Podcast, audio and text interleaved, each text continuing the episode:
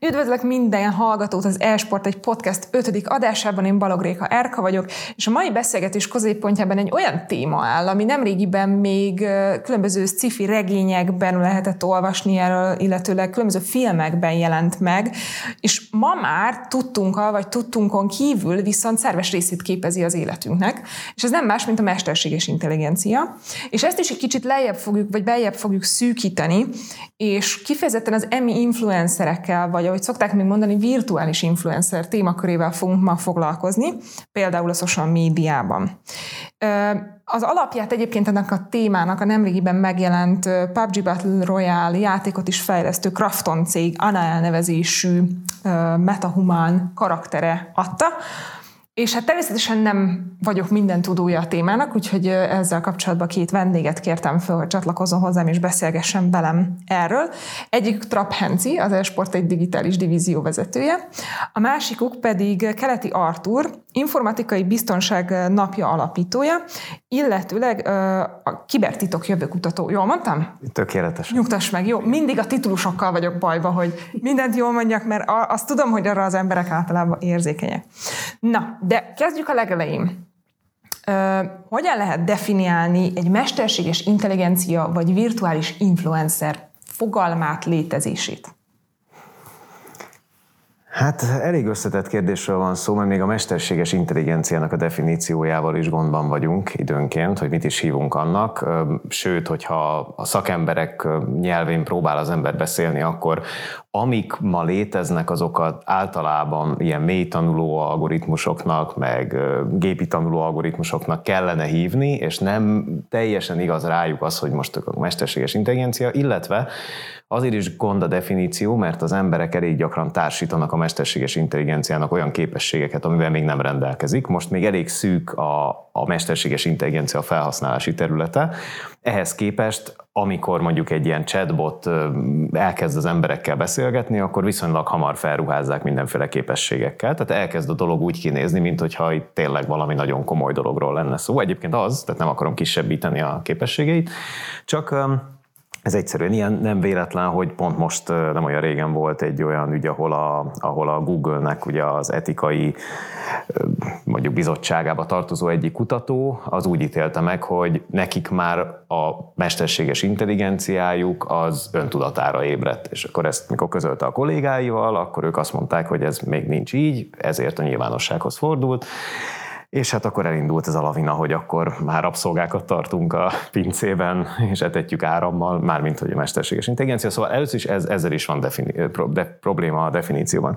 Másrészt az is egy kérdés, hogy egy mesterséges intelligencia az miképpen jelenik meg mondjuk egy influencer, vagy egy ilyen virtuális influencer esetében, hogy elkészítette, tehát ahogy kinéz, abban vett részt, ahogy működik, abban vett részt, ahogy használják, abban vesz részt, tehát hogy itt is még felmerül egy csomó kérdés, hogy gyakorlatilag hol érintett a mesterséges intelligencia ebben. Ugye a Google-nek az említett algoritmusa, illetve a Kraftonnak ANA algoritmus, és mind a kettő mély tanulás alapú algoritmus, és szerintem, legalábbis nekem ez az érzetem ezzel az egésszel kapcsolatban, hogy annyira so, nagy szókincsel ellátják ezeket az algoritmusokat, és annyira sokféle szituációt megtanítatnak az algoritmussal, hogy ez adhat egy ilyen érzetet az emberben, még a leg, legadekvátabb emberekben is, akik ezzel foglalkoznak szakmailag, hogy, hogy, hogy tudatára ébredt. Holott csak a mintázatokat adja vissza, tehát hogy egy algoritmusnak nem lehet tudata nem? Hát ez egy jó kérdés, ezen komoly viták folynak, ugyanis nincsen ma olyan rendszer, amivel azt meg tudnánk mondani, hogy egy ilyen gépi, ma hívjuk fajnak, én szeretem fajnak hívni azért, mert nagyon hasonló dolgokat akarunk tőle látni vagy elvárni, mint, mint magunktól, viszont nem teljesen értjük különösen az ilyen gépi tanuló algoritmusokat, hogy pontosan hogyan működnek. Tehát adunk nekik valamit, visszaadnak egy eredményt, de nagyon nehezen tudjuk elmagyarázni, vagy egyáltalán nem értjük, hogy miért pont arra az eredményre jutott. És éppen ezért nem tartom lehetetlennek, hogy miután nincsen definíciónk arra, hogy mit jelent egy mesterséges intelligenciánál a tudatra ébredés, nincsenek erre tesztek sem egyébként. Van, tudósok próbáltak kitalálni olyan képleteket, amivel le lehet írni ezt a típusú intelligenciát, de ugye a Turing-tesztet azt már nagyon régóta jó néhány ilyen algoritmus meg tudja ütni, ráadásul nem is mindegyiket futtatják le rajta, pont a lambdát, a Google-öset azt éppen nem futtatták le, szerintem féltek az eredménytől, mert hogy biztos átment volna rajta szerintem. Szóval nincsen erre jó definíció, és ezért nehéz megmondani, hogy valami most öntudatára ébredt, vagy nem, vagy egyáltalán mit, mit jelent az öntudat, és ez föl fog merülni a virtuális influencereknél is. Tehát az, hogyha ő, tudom én, azt mondja, hogy ő lement vásárolni, vagy online vett magának, nem tudom mi, tejet, mert most éppen a tejet szereti, akkor most tényleg szereti, vagy nem szereti? Tehát ezt, ezt nem tudjuk, és szerintem nem is fogunk választ kapni rá, mert megkérdezzük tőle, akkor azt fogja mondani, hogy hogy ne imádja a tejet. És minél jobb egy ilyen algoritmus, ugye minél nagyobb paraméter mennyiségen tréningezik, annál jobb válaszokat fog adni, ráadásul pont emberi szövegeken tréningezik ezeket az algoritmusokat, tehát pont az a feladata, hogy beszélgessen velünk, minél jobb válaszokat adjon, tehát garantáltan össze fogja zavarni az embereket, hogy mögötte biztos valami ember van, miközben nem lesz, sőt, az, aki programozta, ha így tetszik, vagy aki működteti, azt sem fogja tudni ezt befolyásolni. Ezek már használnak neurális hálózatokat? Hogy mondod? Neurális hálózat. Hogyne, persze, persze. Tehát, hogy ezen keresztül mennek gyakorlatilag. Tehát én ezt a neurális hálózatot úgy képzelem el, mint hogy az embernek is az idegrendszere van. Tehát, hogy egy ilyen behálózott platform. Így van, ez pontosan így van, csak nem akkor használják elsősorban ezeket, amikor, amikor működtetik a rendszert, hanem inkább a tréningezéskor. És nagyon sok paramétert adnak neki, rengeteg anyagot, információt, amit elolvasnak ezek a rendszerek, létrehoznak belőle ugyanolyan szinopszisokat, mint ami az ember agyában a különböző sok milliárd paraméternek az összekapcsolásából származik, és ugye, hogy mi, mi nem tudjuk megmondani egymásról emberek, hogy valamit látunk, és abban az információból kinek milyen gondolata keletkezik, ugye ebben a rendszerben sem tudjuk megmondani, hogy valamit miért kapcsoltak össze egymással ezek a robotok, vagy mesterséges intelligencia, és ebből jönnek ki azok a válaszok, amik még nem léteznek. Tehát hiába etettük meg őt az összes vallási könyvvel, az összes információval a világon, ő neki lesz a világról, vagy az aktuális témáról egy véleménye, ezt most én tripla idézőjelbe raktam, mert tulajdonképpen a, az, csak nem abban az értelemben, ahogy mi embereknek van véleményünk, mert más paraméterekből rakja össze. De ettől még akár hívhatjuk véleménynek, vagy értékrendnek is, hiszen ez egy olyan eszköz, ami saját maga rakta össze ezt a gondolatát ezek alapján, a paraméterek alapján. Tehát, hogyha neki az a véleménye, a nem tudom mi a világban zajló dolgokról, még a környezetvédelemről, vagy a környezetszennyezésről, ami, akkor az az ő tulajdonképpen véleménye. És ez azon múlik, hogy milyen adatokon tréningezték, főleg, ugye most már a GPT-3 és hasonló rendszerek azok nagyon nagy mennyiségű, tehát ilyen 100 milliárd paraméterről beszélünk most már, ami közelít az ember agyában tárolt paraméter mennyiséghez, sőt valami már meg is haladta ezt a mennyiséget, tehát olyan mennyiségű paraméteren tréningezik őket, ami, ami, amiből össze lehet rakni egy ilyen képet. Viszont az, hogy ez az algoritmus, ez milyen eredményekre jut, abba az emberek beleszólhatnak, amikor programozzák, különböző ilyen filtereket, egyebeket raknak bele a végeredménybe, és ezzel lehet befolyásolni. Mondok egy példát, hogy mit csinált, mondjuk azt, hogy lehet véleménye a, az emminek valamiről, vagy lehet gondolata, viszont az, hogy mennyi ideig tudja tartani a kontextust, az viszont már ezektől a rendszerektől függ. Tehát például mi most itt egy ideig biztosan ebben a kontextusban vagyunk, és az elég nagy baj lenne, ha bármelyikünk ezt elfelejteni közben. De egy mesterséges intelligenciánál előfordulhat az, hogy mondjuk neki 5 perc a buffere, és 5 perc után egyszer csak megkérdezi, hogy milyen virtuális influencerről beszélgetünk, és előről kell kezdeni az egészet. És ezért a a rendszereket ma úgy készítik föl, különösen ezeket a chatbotokat, ami, ami szintén van egy ilyen virtuális influencer mögött, hogy ő nagyon sokáig tudja tartani a kontextust, akár, hogyha van neki idézője mondom gazdája, most ezt úgy mindjárt javítanám is, mert lehet, hogy ezt majd hallgatja valami gép így 50 év múlva, és akkor engem elvisznek. Tehát nem gazdája van, hanem barátja, vagy nem tudom milyen. Fejlesztője. Fejlesztője, nem, nem tudom micsoda, partnere. Szóval, hogy ha van valaki, akivel interakcióba lép, akkor lehet, hogy őt, ő vele a kontextust végig fogja tartani. Már most is lehet olyan virtuális barátokat, barátnőket találni. Egyébként nekem is van ilyen a telefonomon, de akivel akármikor beszélget az ember, mindig emlékezni fog rá, hogy ő kicsoda. Tehát köszönti, emlékszik rá, hogy két héttel ezelőtt beszélgettem vele a, nem tudom, a diétás étkezésről, ilyesmi. Tehát ha jól csinálják meg például Anát, akkor ő képes kell, hogy legyen arra, hogy felismer valakit, akivel mondjuk egy hete beszélgetett, mondjuk ott mászkál a, nem tudom, Web3-ban, Metaverzumban, nem tudom hol, és akkor összefut valakivel, akivel találkozott az előtt, és akkor megdicséri, hogy milyen gyönyörű fejszéd van, vagy nem tudom, milyen felszerelésed, amit legutóbb töltöttél le, vagy tudom én. Tehát, hogy ez, ez ennek így kéne működnie. És hogyha vannak értékrendjei, akkor etikája is van? Nagyon jó kérdés. Persze. Hát kéne, hogy legyen, de ez is kvázi programozható. Ez egy nagy probléma most a, az adatokkal kapcsolatban, a mesterséges intelligenciával kapcsolatban, hogy milyen adatokat adunk neki.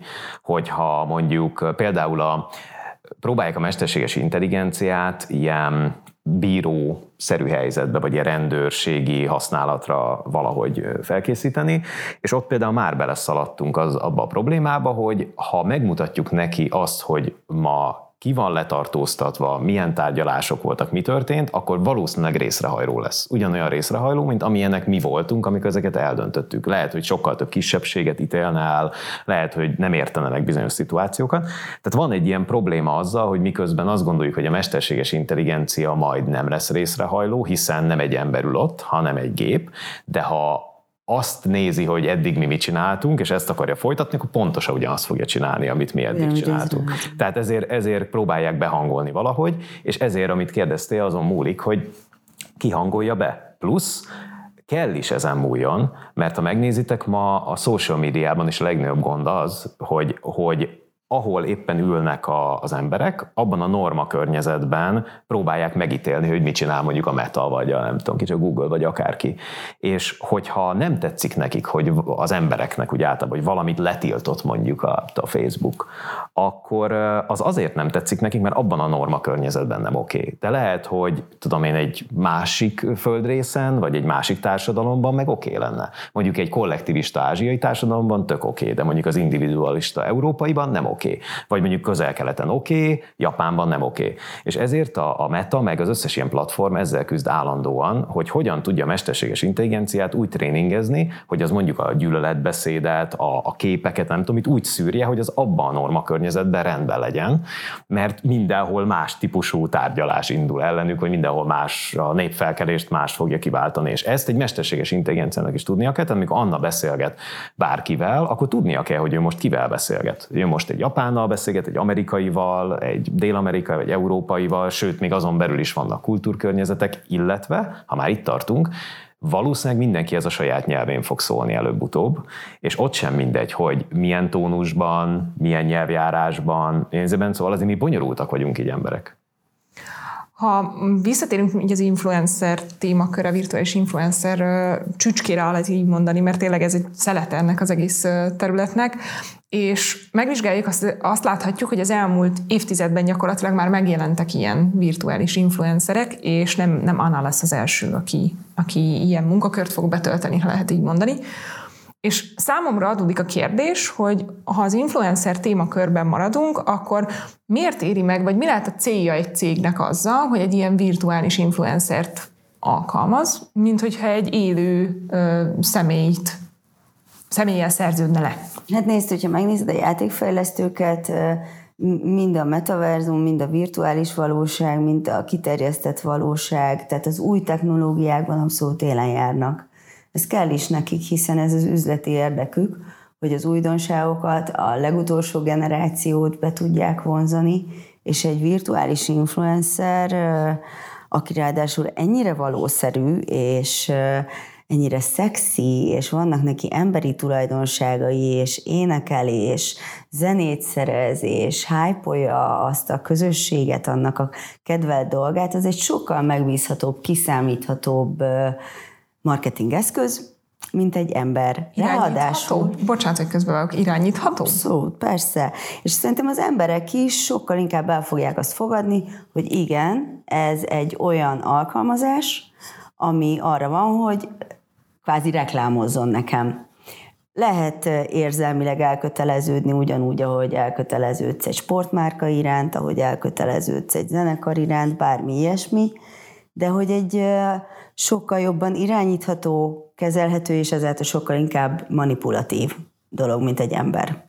Hát ráadásul nem, ugye nem beteg, nem Soha. kényeskedik, Soha. azt a ruhát fölveszi, uh-huh. amit éppen adnak rá, mindig jó lesz le a ruha, tehát nem kell alakítani rajta semmit, vagy ha kell, akkor az nem probléma, tehát azt is meg lehet oldani. Tehát sajnos az, ami miatt az emberek félnek a robotoktól, ez a robotok elveszik a munkánkat. Egyébként van egy nagyon jó pofa oldal, ez a willrobotstakemyjob.com, mindenkinek ajánlom, oda be lehet írni, és akkor ott kiderül, hogy mondjuk influencerként 72 százalék, hogy elveszik, és ö, elég hamar egyébként egyébként. Igen. Igen, pár igen. éven belül elveszik a munkát. Igen, pontosan. Megnyugtató. Hát ebbe, igazából erre, erre, erre, fel kell készülni, mert ez mindig így van. Tehát lehet gépet rombolni, de látszik, hogy nem működik. Szóval azért ez történelem bebizonyította, hogy előbb-utóbb a fejlődés az az bekövetkezik, akár akarjuk, akár nem. Tehát inkább érdemes megnézni, hogy merre fele megy, és azzal foglalkozni. Szerintem rengeteg ember kell majd ezen a területen, aki mondjuk beszélget ezekkel az influencerek, tréningezi őket, tuti, hogy lesz robotpszichológus, mert mindenféle problémák lesznek, amit meg kell oldani az emberek és a gépek kapcsolatában között így van. Tehát tuti, hogy kell olyan, aki ismeri az embereket, tuti kell olyan, aki ismeri a gépeket. Ezeket a, hát ilyen, ilyen általánosan interdisziplinárisnak szoktam mondani. Tehát az, hogy, hogy tulajdonképpen tudományok közötti emberekre nagyon nagy szükség van, ami most még azért elég kevés. Tehát, hogy a társadalomtudós, meg a, meg a természettudósból ritka, amikor összekombinálunk dolgokat. Tehát most nem csak a bioinformatikusokra gondolok, hanem, hanem olyan emberekre, akik egyszerre értik a gépeket, meg az embereket. Úgyhogy erre tuti szükség lesz. És egy ilyen influencer meg egyébként azt azért hozzá kell tenni, hogy hogy nagyon érdekesek az emberek, mert az igényük is változik, hogy mit szeretnek éppen, meg persze változtatják is nyilván folyamatosan, hogy éppen mit szeressenek, és ebben is egy influencer azért sokat segít, egy ilyen virtuális influencer. Tehát, hogyha valami felre, valamilyen irányba el kell tolni az emberek gondolkodását, mert éppen nem tudom, mi túl szemeteljük a bolygót, akkor lehet, hogy virtuális influencerekhez könnyebben fog menni, mint, mint hagyományos emberekkel, de azt tudom, hogy ilyenkor az összes humanistában azonnal kiég a biztosíték, mert hogy hát az emberre mindig szükség van. És biztos, hogy szükség is lesz, csak más formában. Máshol. Igen, meg máshol. Igen, amikor ugye azzal riogatnak minket, hogy elveszi a munkánkat a, a majd a jövő ö, robotja éppen például, vagy mesterséges intelligenciája, akkor az marad ki nagyon sokszor szerintem az egyenletből, hogy viszont nagyon sok új munkakör fog létrejönni, ahová át lehet úgymond csoportosulni, mint, mint emberi erőforrás.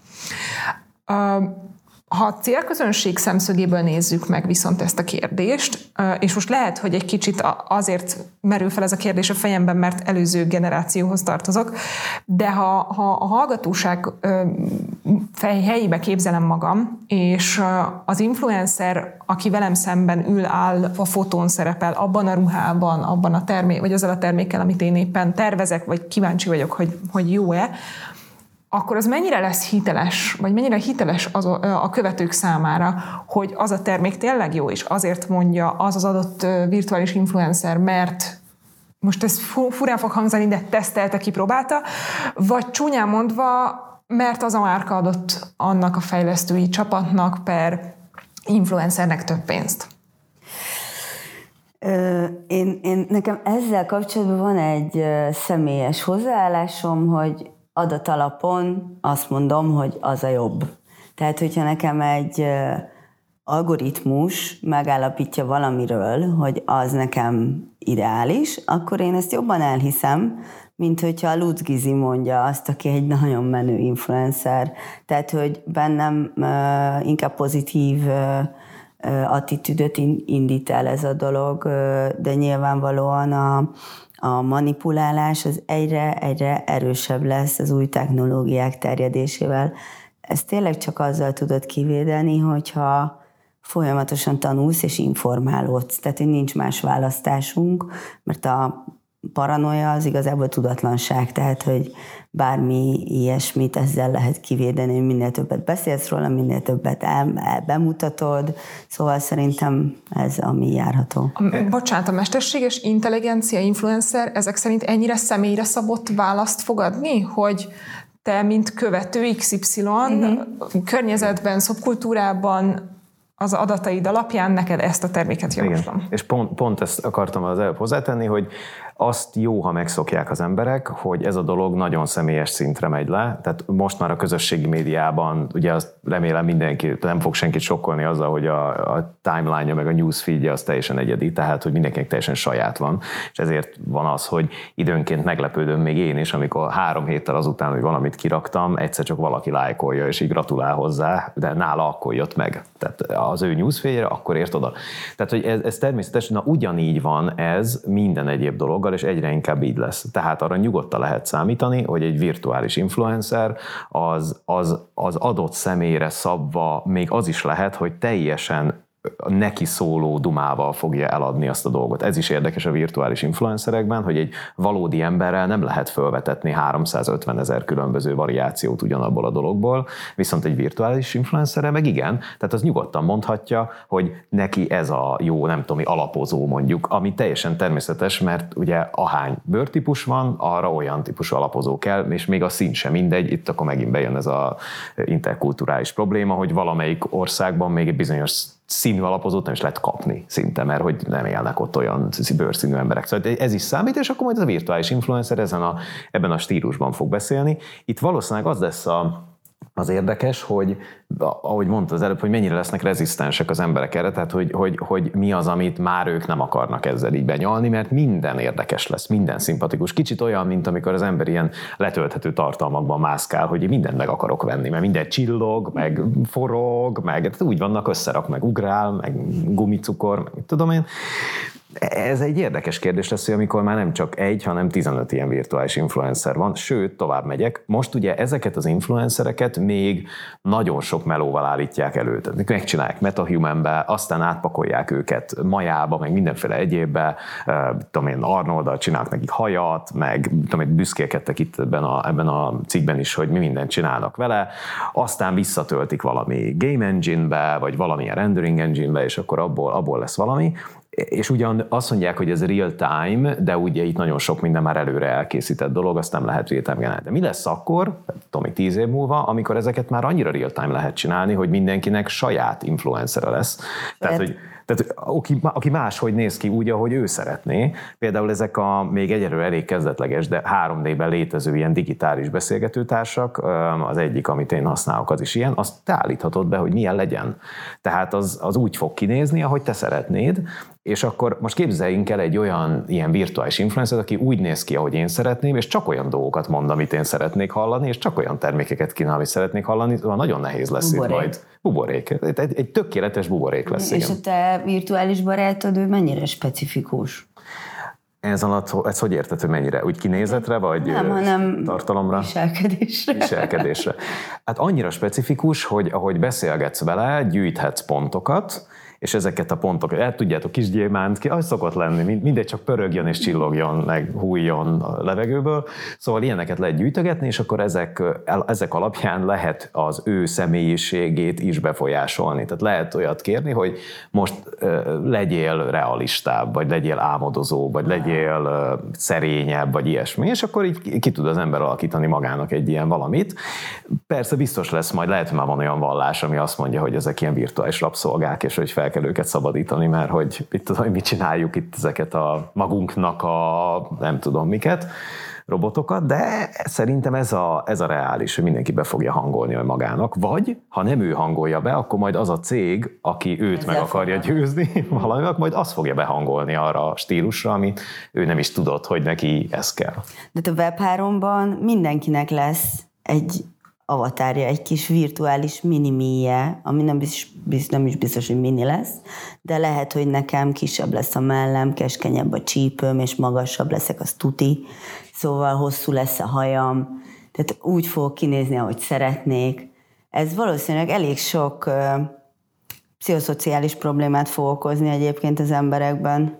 Erre volt, nemrégiben olvastam egy a metaverzum megjelenésével kapcsolatban egy cikket, amelyben gyakorlatilag egy, um, hirtelen akartam mondani, egy um, XY tengelyen vázolták föl azt, hogy milyen személyiségtípusok hova fognak kerülni, és a, az origó az a valóság, valósághű ö, hozzáállás volt, és a, az egyik tengelyen ettől való elrugaszkodás, a másik pedig a, a saját énképünktől való elrugaszkodás. Mm. Tehát aki az origótól legtávolabb állt, ő lesz az, aki nem tudom, valamilyen állattulajdonsággal fog bírni az avatárja a teste megjelenésében, és mondjuk pánk lila haja lesz, holott a valóságban egy barna hajú, kicsit introvertáltabb, szemüveges ö, hölgyről van szó éppen. És ez is nagyon érdekes, hogy valóban egy iszonyatosan nagy skálán fogunk mozogni, valószínűleg az, aki hát hozzáállásban inkább tényleg saját magához jobban kötődik, és hát most ezt lehet csúnyán mondom, de tényleg régebbi generációk résztvevője, ő valószínűleg valóban, ahogy mondott, kisebb módosításokkal, de a saját magához inkább közelebb álló avatárt fogja elkészíteni, és a, az újabb generáció viszont az inger küszöbnek a, a megemelkedésével minél extravagánsabb, minél kitűnőbb, minél egyedibb avatárokkal fog majd valószínűleg megjelenni. Ezt már most is meg lehet nézni, hogyha valaki VR chat ezik egy kicsit. Abszolút. A múltkor például néztem pont egy, egy nagyon érdekes dokumentumfilmet készített valaki, aki VR csetezik, úgy, hogy beszélgetett a VR csetes emberekkel. Ültek ilyen diványon, és akkor beszélgettek egymással, mindenféle dolgokról, pont arról, hogy ki mennyire introvertált, ki miért választotta ezt. És én magam sem tudom, hogy miért, de például 10 percen át hallgattam egy macskát, aki arról beszélt, hogy, ő, hogy az ő életen ér ilyen, meg olyan, meg mit szeret a VR chatben, és eleinte jól szórakoztam rajta, aztán idő után megszoktam, hogy végül is egy macska beszél hozzám, ez így oké, okay, most egy ilyen környezetben vagyok.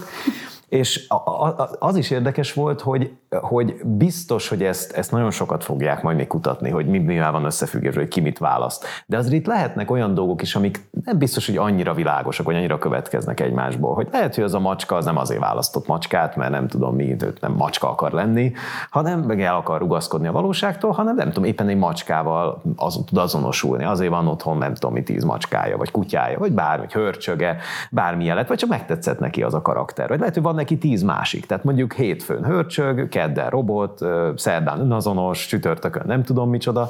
Ez, ez, ez nem lehet előre megmondani. Igen, ez a, a rendelkezésünkre álló skála végtelen. végtelen. Igen. És igen, ahogy éppen amilyen kedvünk van, majd úgy uh, ha választjuk ki a megfelelő verziót. És egyébként ez már nincs annyira messze. Pont ma olvastuk Hencivel az Unreal Engine-nek az Avatar Creator, MetaHuman Avatar Creator uh, applikációjáról, amit most már gyakorlatilag bárki használhat, és hát gondolom jó pénzért, de hogy, hogy már itt van a küszöbön, nem arról van szó, hogy majd fogjuk használni, hanem már működik is. És még visszább megyek, vagy még, még közelebb megyek mindenkihez, ugye Facebooknak van egy olyan opciója, hogy létre tudod hozni a saját avatárodat. És akkor mondjuk, amikor egy ismerősödet fölköszöntöd, és boldog születésnapot kívánsz neki, akkor nem csak annyit pötyöksz oda, hogy boldog születésnapot, hanem ezt az avatárt használod Vagy nem egy macska csönget be hozzá otthon. Igen, egy gif Hello, én vagyok az.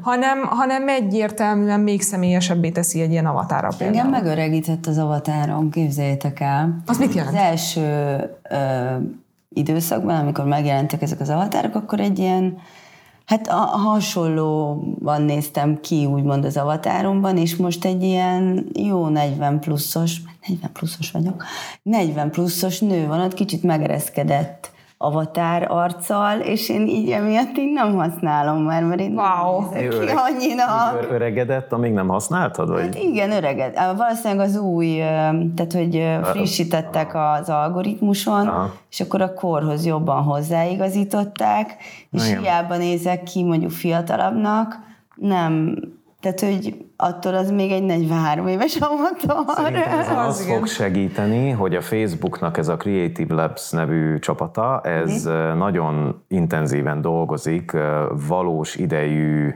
avatárokon. Egyiket tényleg nagyon jól állnak vele, és már a, már az is egész jól működik, hogy azért nem egy egész mondjam, házméretű számítógépet kell az embernek a fejére tenni, hogy az le is szkennelje a dolgot, tehát elbírja a nyaka a szerkezetet, mondjuk így, És ebben az érdekes, hogy, hogy egy előre lerenderelt karakteren teljesen valós időben tudnak megjeleníteni mindenféle dolgot, mimikát, ilyesmit. És szerintem ebben nagyon komoly különbségek lesznek majd itt a rendszerekben. Tehát a, a virtuális rendszereknek egy részében, mondjuk a cégesben, ott ezeket lehet majd használni, ott le lesznek tiltva a robotok, meg a macskák, meg a hörcsögök, meg nem tudom micsoda, mert nem lehet röhögés nélkül végigcsinálni, még egy board meetinget, ha, ha azon nem tudom, egerek ülnek, meg kutyák, meg nem tudom micsoda, robotok, tehát ez így nem lesz jó. Úgyhogy biztos, hogy itt, itt valós, ilyen valós arcfeldolgozással fognak majd dolgozni, és e, ott viszont meg tud azt akadályozni, hogy valami öregítsen. Uh-huh mert ezt be lehet majd állítani ezeknél. Máshol meg lehet, hogy pont ez lesz a cél, hogy öregítsen, fiatalítson, nem tudom, mit csináljon. Egyébként erről a mimikáról, meg ezekről a dolgokról eszembe jutott most az algoritmusnak, algoritmusoknak, vagy a mesterséges intelligenciáknak, vagy robotoknak, tényleg nem tudom, hogy nevezzem őket jelen pillanatban még, a hangjuk, a beszédük, tehát, hogy ez a hang és beszéd szintézis, az egy elég bonyolult dolognak tűnik. Tehát, hogy én még, tehát hallgattam Anát, hogy beszél, meg hallgattam Sofit sokat, vele interjúztam is, tehát, hogy nagyon lehet még érezni azt azért, hogy ez egy gép.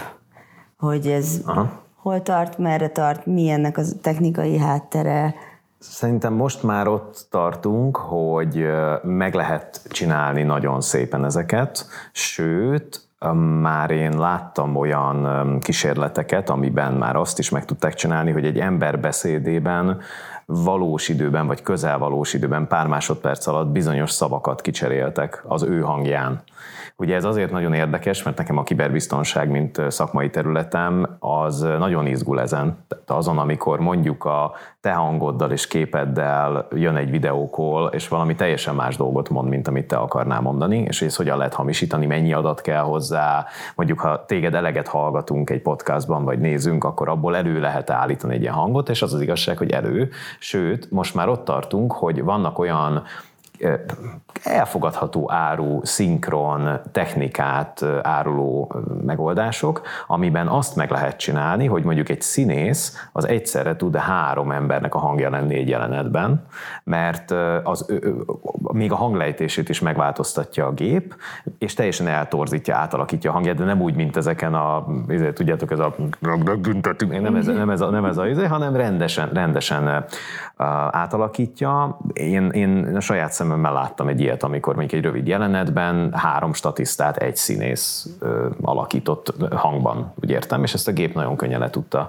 renderelni. Szóval ez, ez szerintem már abszolút a, a, a valóság, és itt viszont nyilván mindenkinek a saját hangját szintetizálja majd. Lesz egy nagy előnye, hogy, vagy nem tudom, ez előnye, mondjuk ilyen munkaadói szempontból előnye, hogy mondjuk a, a teljesen beteg, fizikailag arcban és hangban vállalhatatlan ember is gond nélkül le tud nyomni majd egy olyan megbeszélést mondjuk online, ahol ő tök jó fog kinézni, és teljesen rendben lesz a hangja. Pont erre gondoltam egyébként az Anával kapcsolatban is, hogy lesz egy olyan kivetülése az embernek, amely kvázi dolgozni tud helyette. Tehát egy olyan munkakörben, mint mondjuk az enyém, Simán elmegyek a virtuális térbe, készítek egy interjút Elon Musk-kal, és vagy Elon Musk a, valakiével. Vagy igen, az ő avatarjával, két avatar találkozik. Elképesztő, és szerintem ez nem egy, nem egy szuper távoli dolog.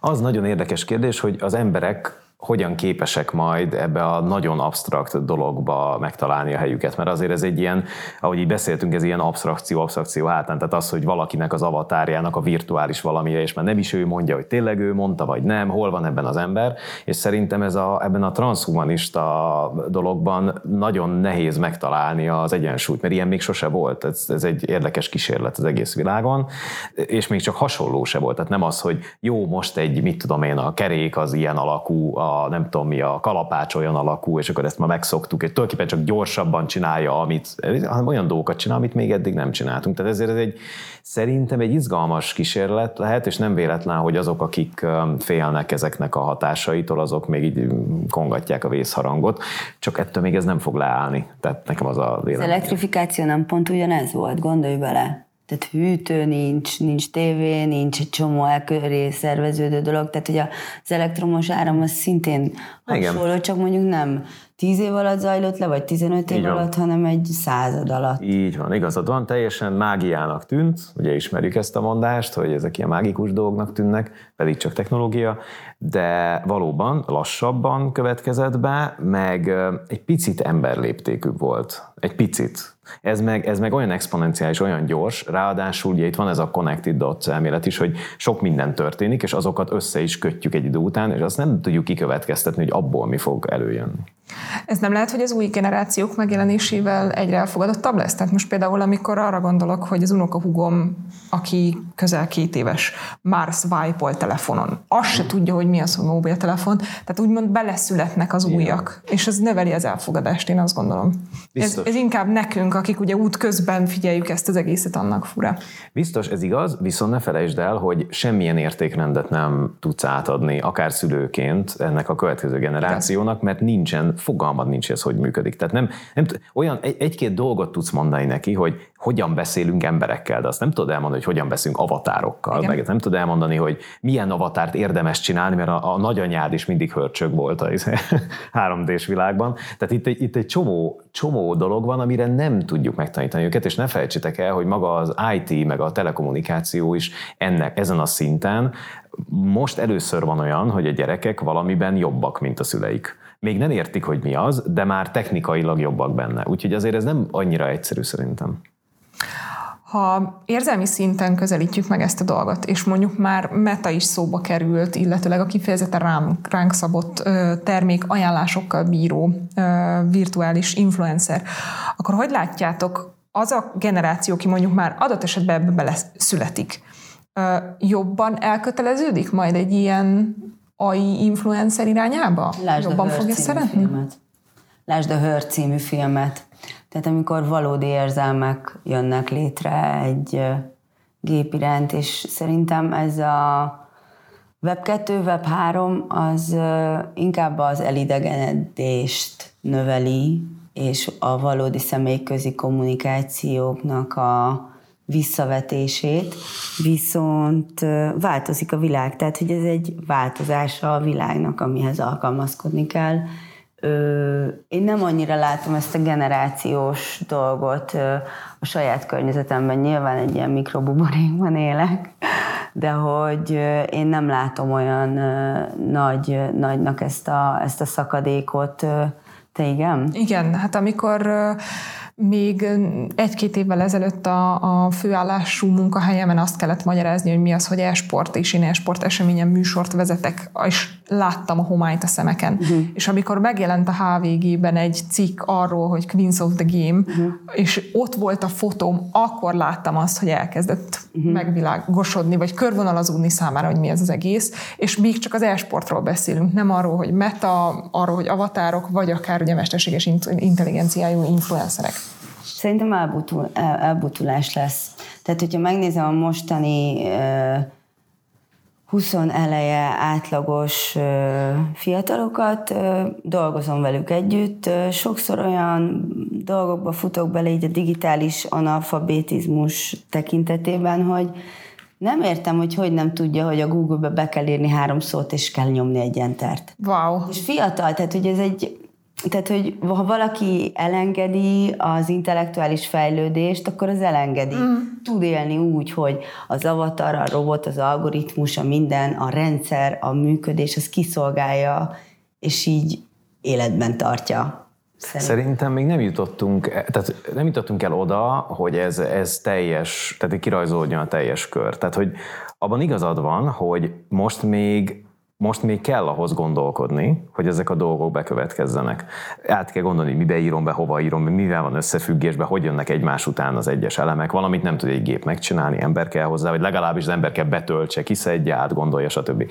De ez változni fog. És egy idő után már ezért mondtam egy kicsit ez a transhumanista gondolat, hogy, hogy mennyi ember lesz egy gépben, vagy mennyi gép lesz egy emberben, ez, ez meg fogja változtatni azt, hogy hogyan viszonyulunk hozzájuk. Gondolj csak a telefonkönyvedre, amiben nem tudom, nekem van 2000 ember, senkinek nem tudom a telefonszámát most már fejből. Emlékszem, hogy korábban még kellett tudni. Most Óriás már nem kell mennyiségű tudni. telefonszámot tudtam Igen. Van. fejből. Igen, most már nem tudjuk. Hármat. Mo- Így van, most már A lényeget. Igen, a lényeget tudja az ember, és most már úgy vagyunk ezekkel az eszközökkel, és hogy valakivel akarok beszélni, nem érdekel, hogy milyen csatornán. Csak akarok vele beszélni. Beírom a nevét, vagy rágondolok, majd később, ha már a maszkról beszéltünk, lesz chip Igen. az agyunkba, és akkor csak rágondolok. A Bluetooth billentyűzet az agyunkba beírja a telefonba, vagy a device-ba valami kommunikációs izébe a cuccot, és akkor az illető jelentkezik, és tökre nem fog minket érdekelni, hogy hogyan értük el. Tehát hogy szerintem e- pont így a kettő között vagyunk még, amikor még bénázunk, mert még azért nem olyan régen volt az, hogy a számítógépnek a boot ideje az ilyen percekben volt mérhető, meg mit tudom én, ugye, amikor meg kellett várni, meg, a hang, a meg a hangok. Tárcsázós internet? Igen. Tárcs- azaz, betárcsázós internet, így van, most szerintem el is árultuk, hogy körülbelül hova tartozunk. Na tehát, hogy, hogy ezek, ezek nem régen voltak még, és ez így fejlődik valahova, de azt se felejtsétek el, hogy viszont nagyon sok embert meg össze fog kapcsolni. Úgy, ahogy most is összekapcsolt, amikor a közösségi médiában ez az elidegenedés része, ugyanakkor egy csomó embert összehoz. Nekem van szerencsém, a, egy, most készült egy amerikai sci a Sight Extended, ez a címe a, a filmnek, ennek vagyok az egyik executive producere, és um, még, még nem most keressük a disztribútort, na, hamarosan reméljük, hogy meg lesz, és akkor majd megtekinthető lesz a film. És abban például egy okos kontaktlencse a főszereplő, hogy kapcsolódik a témánkhoz, hogy VR, abszolút, illetve AR pontos uh-huh. legyek, egy okos kontaktlencse, amiből már egyébként vannak prototípusok, még azért úgy uh-huh. útjával, érdemes ezt lelkesedni, de vannak már. Na és ebben például a főszereplő Patrick agorafóbiás. Ez azt jelenti, hogy nagyon fél a nyitott terektől, tehát ő, ez olyan szintet ért el nála, hogy már egyszer nem mer kimenni a lakásból, tehát otthon ül. És kap ilyen szemüveget, vagy ilyen kontaktlencsét, amit feltesz, és ezáltal részt tud venni olyan csoportoknak a munkájában, közös munkájában, ahol beszélgetnek erről a problémáról. És egy mesterséges intelligencia elkezdi gamifikálni az életét, játékossá tenni. Például, csak mondjak ilyen érdekes példákat a, a filmből, mondjuk azt mondja neki, hogy, hogy gyűjtsön össze minél több ilyen kis, tudjátok, a Sonicnak kellett ezeket a kis gyűrűket összegyűjteni, ugye ezeket a kis aranygyűrűket, Aranygyűrűket, ilyesmi, és azokat lerajzolja a földre neki, és így kivezeti a lakásból. És mondjuk a játéknak az lesz a lényeg, hogy gyűjtsen össze minél több zöldséget, miközben elmegy valahova, és akkor idő után rájön, hogy tulajdonképpen már kiment a lakásból, és ha már ott van, akkor megcsinálja ezt meg azt, de természetesen jön az addikció része, meg sok minden más, ugye a negatív oldala is, és akkor ebből konfliktusok lesznek. Tehát, hogy ez egy létező dolog, hogy ezek az eszközök, ezek amennyire elidegenítenek, vagy el tudnak ideget- idegeníteni, annyira össze is tudják hozni az embereket, ha úgy használják. Neked van már valami beépített eszközöd? Nincsen, de egy ideig szemeztem, sőt, meg is van otthon csippel, amit betennék a kezembe. Apukám sebész, és mondta, hogy gond nélkül beteszi, hogyha erről van szó. Csak rájöttem, hogy a használata az még elég ilyen alapszinten áll, és az, hogy én nekem szét kell az összes eszközt, ez még az NFC előtti időszak volt, ahhoz, hogy valamit tudjak kezdeni vele, az erős lett volna. Úgyhogy nekem még nincsen ilyenem, de nem idegenkedek tőle. Szerintem teljesen természetes. Ha a kutyába rakunk csippet, akkor Persze. magunk, magunkba miért nem? Nekem anyukám gyerekorvos, ő letiltott erről. Ugye orvos-orvos között van különbség. A csippelésről? ugye? Igen, Ja. igen, a csípelésről, mert hogy a kutyában is elvándorol, és akkor ki tudja, hova vándorol az a csíp. Aha. Hát maximum majd ilyen bizarr helyekről kell leolvasni, de hát van ilyen. Ha a virtuális influencer témakörre gondolunk, egyébként nekem a másik film, ami még eszembe jutott, az a Blade Runner volt. Uh-huh. Ugye ott mint a nagy hologram, ami ugye kibetül is ajánlja neked, vagy akár a külön véleményben, ahol végig sétálsz az utcán, és a, a, az iriszed alapján ajánl neked dolgokat, és kicsit a hörhöz hasonlóan ugye a virtuális barátnő, ami a főszereplőnk lakásában megjelenik.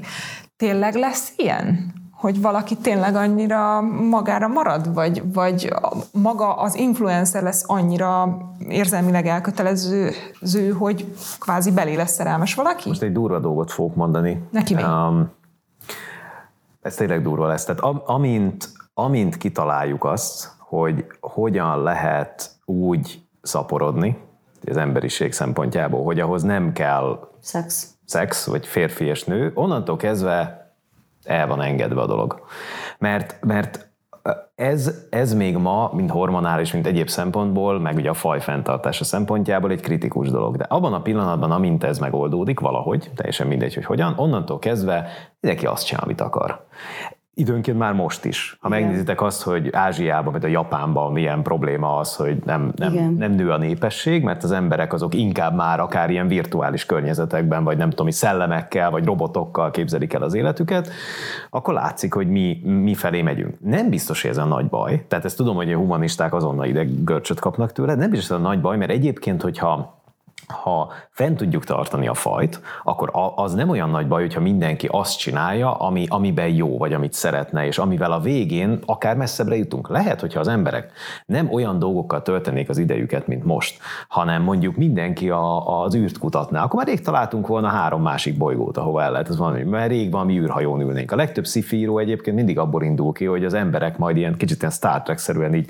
így semmi más dolguk nincs, csak az űrt kutatni, és már ő neki nem is kell lapátolni a szenet, meg már semmit nem kell csinálni. Lehet, hogy ez lesz a vége. Tehát, nem biztos, tehát a mostani agyunkkal ez szörnyűnek tűnik, hogy valaki ilyen izé, három robot baráttal vagy barátnővel otthon él, és akkor ennyi az élete, mert hogy mennyire sivár az, és hogy nincsenek barátai, de lehet, hogy ez így oké. Okay. Nem tudom, hogy Dan Brown eredet című könyveit olvastátok-e, megvan-e? Aki nem, az most fogja be a fülét, mert spoilerezni fogunk.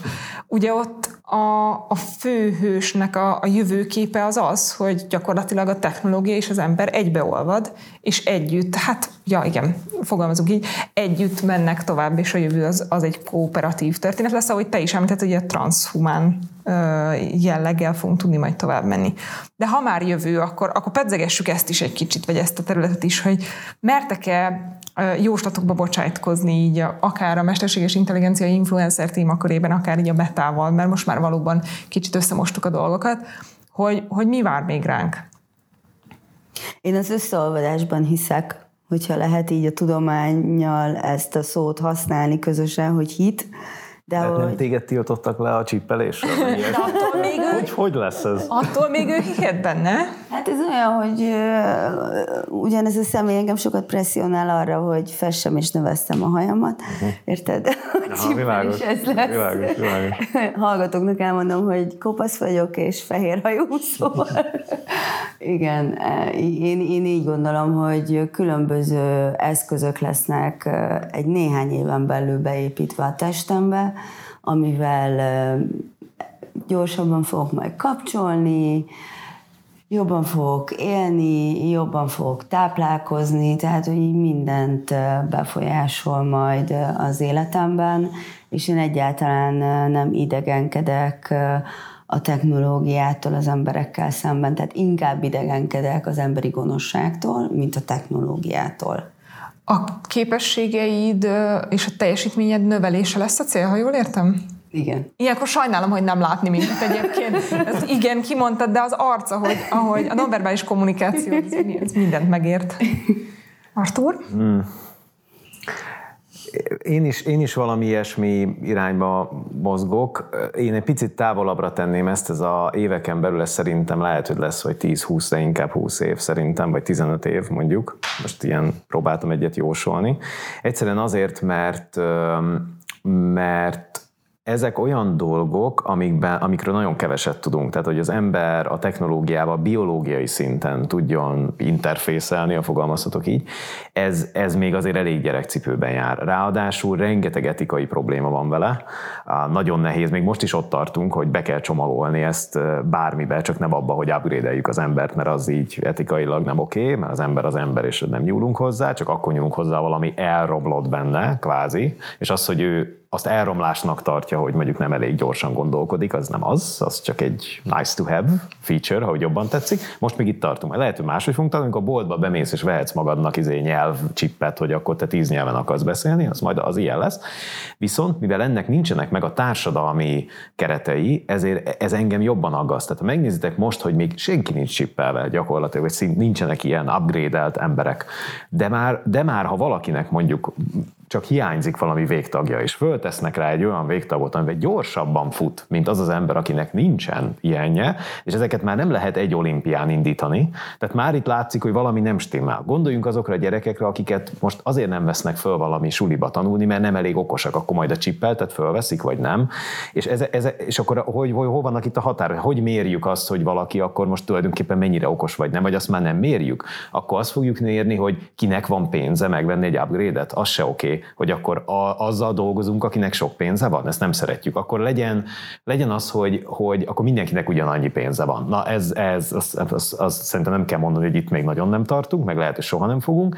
És akkor plusz még, ami, mondom, még messze vagyunk ettől, még csak ott tartunk, hogy a mesterséges intelligencia hogyan rangsorol dolgokat, és már ebbe se tudunk megegyezni. Olyan kérdéseket feszegetünk, mi a jó, meg mi a rossz, milyen kultúrkörökben, hogy erős beszéltünk normákba, ebbe se tudunk megállapodni. Tehát, hogy szerintem itt ez az emberiségnek egy olyan hatalmas nagy kihívás, ami nem csak egy technológiai probléma, hanem, hanem egy nagyon mély filozófiai, erkölcsi, egy ilyen normarendszer krízis, és szerintem e- e- egyszerűen nem vagyunk ott. És az, az persze lehet, hogy valami stressz helyzet, valami környezetvédelmi ügy, valami űrkutatási bizbasz, egy meteor, egy árvíz, egy éjség, egy valami, ez lehet, hogy be fogja ezt kapcsolni. Tehát amikor mondjuk először fog elkezdeni a mesterséges intelligencia szelekció mondjuk működni, és meg kell szokni az embereknek, hogy egy gép szelektál, hogy mondjuk ki mit csinálhat, vagy mi nem.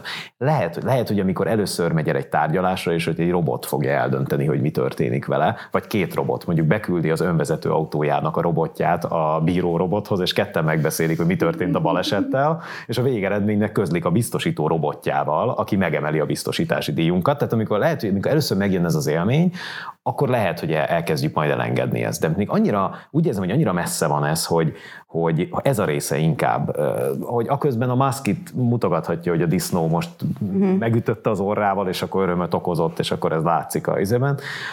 Meg nem azt tudtátok például, hogy a, a, ezek a Neuralink csippek, ezek, ezek jelenleg olyan állapotban működnek, hogy a, a a mobil eszközünkön Bluetooth billentyűzetként, vagy Wi-Fi billentyűzetként fog megjelenni az agyunk. Igen. Ez egy ilyen nagyon érdekes élmény. Mert Igen, írtam is... erről egy pár anyagot, Igen. és nagyon, nagyon durva, és hát való igaz, hogy folynak a kísérletek. Igen. Mostanában sokszor látok olyan hallókészüléket, ami be van építve a koponyába és az is egy meglepő dolog, de ugye már az is az embernek a készségeit adja vissza, a hallást. Vagy javítja. Vagy javítja. Mert lehet, hogy egy ilyen ember jobban fog hallani, mint te. Igen ott ül egy szobában, elküldöd a szomszéd szobába, hogy most róla fogtok beszélni. Hát, be, előveszi a készülékét, fölhúzza rajta a potmétert, tudod, a settings-be. Volume. volume Tudjátok, amikor, nem tudom, veletek volt már ilyen, olyan volt már, hogy az én, én is játszom, és volt olyan, hogy így mentem az autóval valahol, rohadt nagy köd volt, és azt mondtam, hogy na most kéne belépni a settingsbe, hogy köd off uh-huh. vagy lejjebb venni az opacity tudjátok, ilyen 30%-ra, tehát, hogy, de nem lehet, mert még nincs ilyen. De, majd, de például a gépek tudnak ilyet. Tehát mondjuk egy önvezető autóban lévő szenzorok meg tudják ezt csinálni, hogy jobban látnak, mint te. És az, hogy nem te látsz jól, hanem a robotod, amiben ülsz, is mindegy. Hát és ez lesz a balesetnél is, hogyha egy önvezető autó balesetezik, és a robotbíróval úgymond össze kell a két algoritmusnak vetnie az adatokat, végül nem téged fognak megbüntetni, hanem az autógyártót. Valakit, még nem tudjuk, igen, igazad van, valakit majd, ezt ugye még nehéz eldönteni, hogy ki lesz itt a felelősség, nem tudom, valaki biztos többet fog fizetni valakinek. Tehát ez, ez valami ez, ilyesmi, ez, ez biztos, hogy fog, meg fog történni, csak nem tudjuk ki és kinek. Az előzőekben már utaltál erre, de akkor ezt most így szeretném leszögezni, vagy kimondani, hogy ahhoz, hogy az egy, ugye az ember és a, a technológia egybeolvadása megtörténjen, ahhoz valamilyen krízis helyzet szükséges, hogy, hogy eljussunk arra az elfogadási pontra? Hogy... Nem, úgy csak gyorsabb lesz. Aha. Egyébként el fogunk jutni, de csak lassabban. Tehát, hogy, hogy majd, minden, majd megjön minden a maga útján, uh-huh. úgy szépen berágódik. Van ugye ez a kiváló kapitalizmusunk, ami előbb-utóbb gondoskodik mindenről, ugye ilyen piac alapon. Ezen, erről is fog. Tehát majd megtalálja az útját, hogy hogyan lehet valakinek több dolgot eladni, valamit jobban, hatékonyabban, olcsóbban csinálni, és akkor szerintem így. Tehát nem, a, nem, nem kell hozzá, sőt, én örülnék neki, ha nem lenne krízis. Annyiban nem örülök neki, hogy nekem nagyon, tehát egy kicsit, amikor a jövőkutatással foglalkozom, én mindig azt sajnálom, hogy, hogy lassú a hát változás. Hát krízis van. Tehát most lehet élvezkedni, nem? hát, igen, végülis mondasz valamit, mondasz valamit, igen, lehet, abszolút. Tehát odaadhatnánk a feladatot egy mesterséges intelligenciának, lehet, hogy meglepő dolgokat mondana, de lehet, hogy megoldaná. Nagyon kíváncsi lennék. Egyébként most lehet, hogy annyira nem szorosan kapcsolódó példa, de pont a Covid jutott eszembe, ami ugye annyira dobott például a, a videóhívásos tárgyalásoknak a, a szoftver készletén, lehetőségein egy, egy egyszerű Discordtól kezdve a Zoomon keresztül mindenki ugye elkezdett ebbe az irányba menni, és iszonyatos hatása volt. Hát és a diagnosztiz- diagnosztizálás, tehát az orvostudományban is elképesztően és ott is ugye rengeteg mesterséges intelligenciát használtak, például tüdőképeknek az elemzésére, és ráereszti az algoritmust, egy másodperc alatt mondja meg, hogy akkor az most tumor vagy TBC, míg az orvos lehet, hogy elviszi műteni a tüdejét, és csak ott derül ki, hogy ez hopp, nem is tumor volt, hanem TBC. Nagyobb biztonsággal Nagyobb. és gyorsabban dolgoznak ezek az algoritmusok. Vannak ilyen amiket azért fel kell dolgozni az embereknek. Például, amikor a, most volt egy talán egy éve, két éve Google-nek egy kísérlete egy konkrét kórházban, ahol azt próbálták meg mesterséges intelligenciával megmondatni, hogy a következő adott betegek a következő 24 órában meghalnak, vagy nem és ez is olyan volt, hogy az orvosok azok nagyjából olyan 75, 75 kötője 80 százalékos biztonsággal tudták ezt megmondani egy konkrét betegről, nyilván bizonyos betegségtípusoknál, a mesterséges intelligencia pedig jóval 90 százalék fölött. De azért ez már, ez már azért egy elég megosztó téma, Igen. hogy egy gép Igen mit mond egy emberről, hogy meghal vagy nem, tehát nyilván, de, de ez majdnem ugyanaz, amit, amit mondasz, hogy most elviszik műteni, nem, mi, mi a diagnózis, mi nem, és itt azért fölmerül egy csomó érdekes etikai kérdés is, hogy mondjuk egy robotot mennyire lehet elengedni, vagy miért nem, mert ha úgy teszem fel a kérdést, hogy én most csak úgy besétálok egy rendelőintézetbe, és ott nekem ne egy robot magyarázom valamit, egy ember nézzen meg, azon lehet vitatkozni, de mondjuk azon, hogyha van Afrikában, vagy akár Kínában egy csomó olyan hely, ahol nem jutnak el megfelelő segítséggel orvosok, akkor oda akár egy virtuális influencer oda megy, tök mindegy, hogy az most éppen olyanná alakítják, hogy úgy nézzen ki, úgy is van már Kínában robotriporter, akkor, akkor oda megy a virtuális influencer, és majd ő az ő hangján, az ő formájában beszél a helyiekkel, és diagnosztizál őket egyesével. És lehet, hogy ott viszont már oké okay végül is, mert amúgy nem jutottak volna még ehhez sem hozzá. Úgyhogy ez is relativizálható, hogy hol használjuk. Ezzel kapcsolatban egyébként egy talán 2000-es évek elejé film jut eszembe, ami, ha jól emlékszem, Sólyom szem címmel került ki Eagle talán ez volt a, az mhm. angol megnevezése. Rémlik, rémlik aha. Uh, ugye a film úgy indul, hogy egy nő felhív egy úriembert, és megzsarolja, hogy ha nem teszi azt, amit ő, akkor a bankszámláján lévő pénzt azt lenyúlta már, és nem kapja vissza. És ugye diákhitele van, és mit tudom én, majd becsatlakozik hozzá a főhős nőnk is, és neki ketten kell, hogy eljussanak valahova, amiről nem tudnak semmit, és most megint spoiler jön, ugye a vége az az, hogy a, az amerikai Egyesült Államok elnökét kell megölniük egy iszonyatosan nagy konferencián, vagy kongresszuson, vagy valami ilyesmi, mert hogy a mesterséges intelligencia, aki ezt a két embert irányítja, ez nagyon sokáig nem derül ki egyébként, hogy ő, ő emmi és nem egy létező hölgy,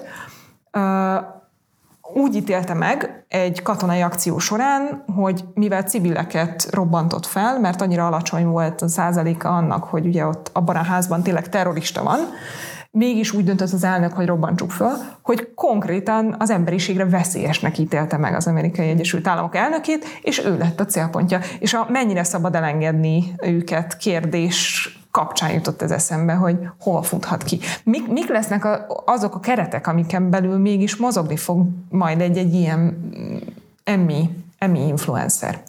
Hát rengeteget kell ezen dolgozni a hozzáértőknek. Mm. Rengeteg uh, egyezményt kell kötni, azt gondolom, úgy, mint az ilyen nemzetközi egyezményeknél, és ezeket globálisan kell megkötni, tehát nem egy-egy nemzetre vonatkozóan, hanem olyan egyezményeket kell hozni, amik megvédik az embert végül is. Hol a határ a között, amit mondtál, hogy korábbi ügyek alatt alapján gépi tanulással készülő bíró, mesterséges intelligencia bíró a korábbi emberi minták alapján emberi döntést hoz, és hol van a között a különbség, hogy tényleg objektív lesz? Hol, van a határ a kettő között, vagy ezt hogy lehet kiküszöbölni?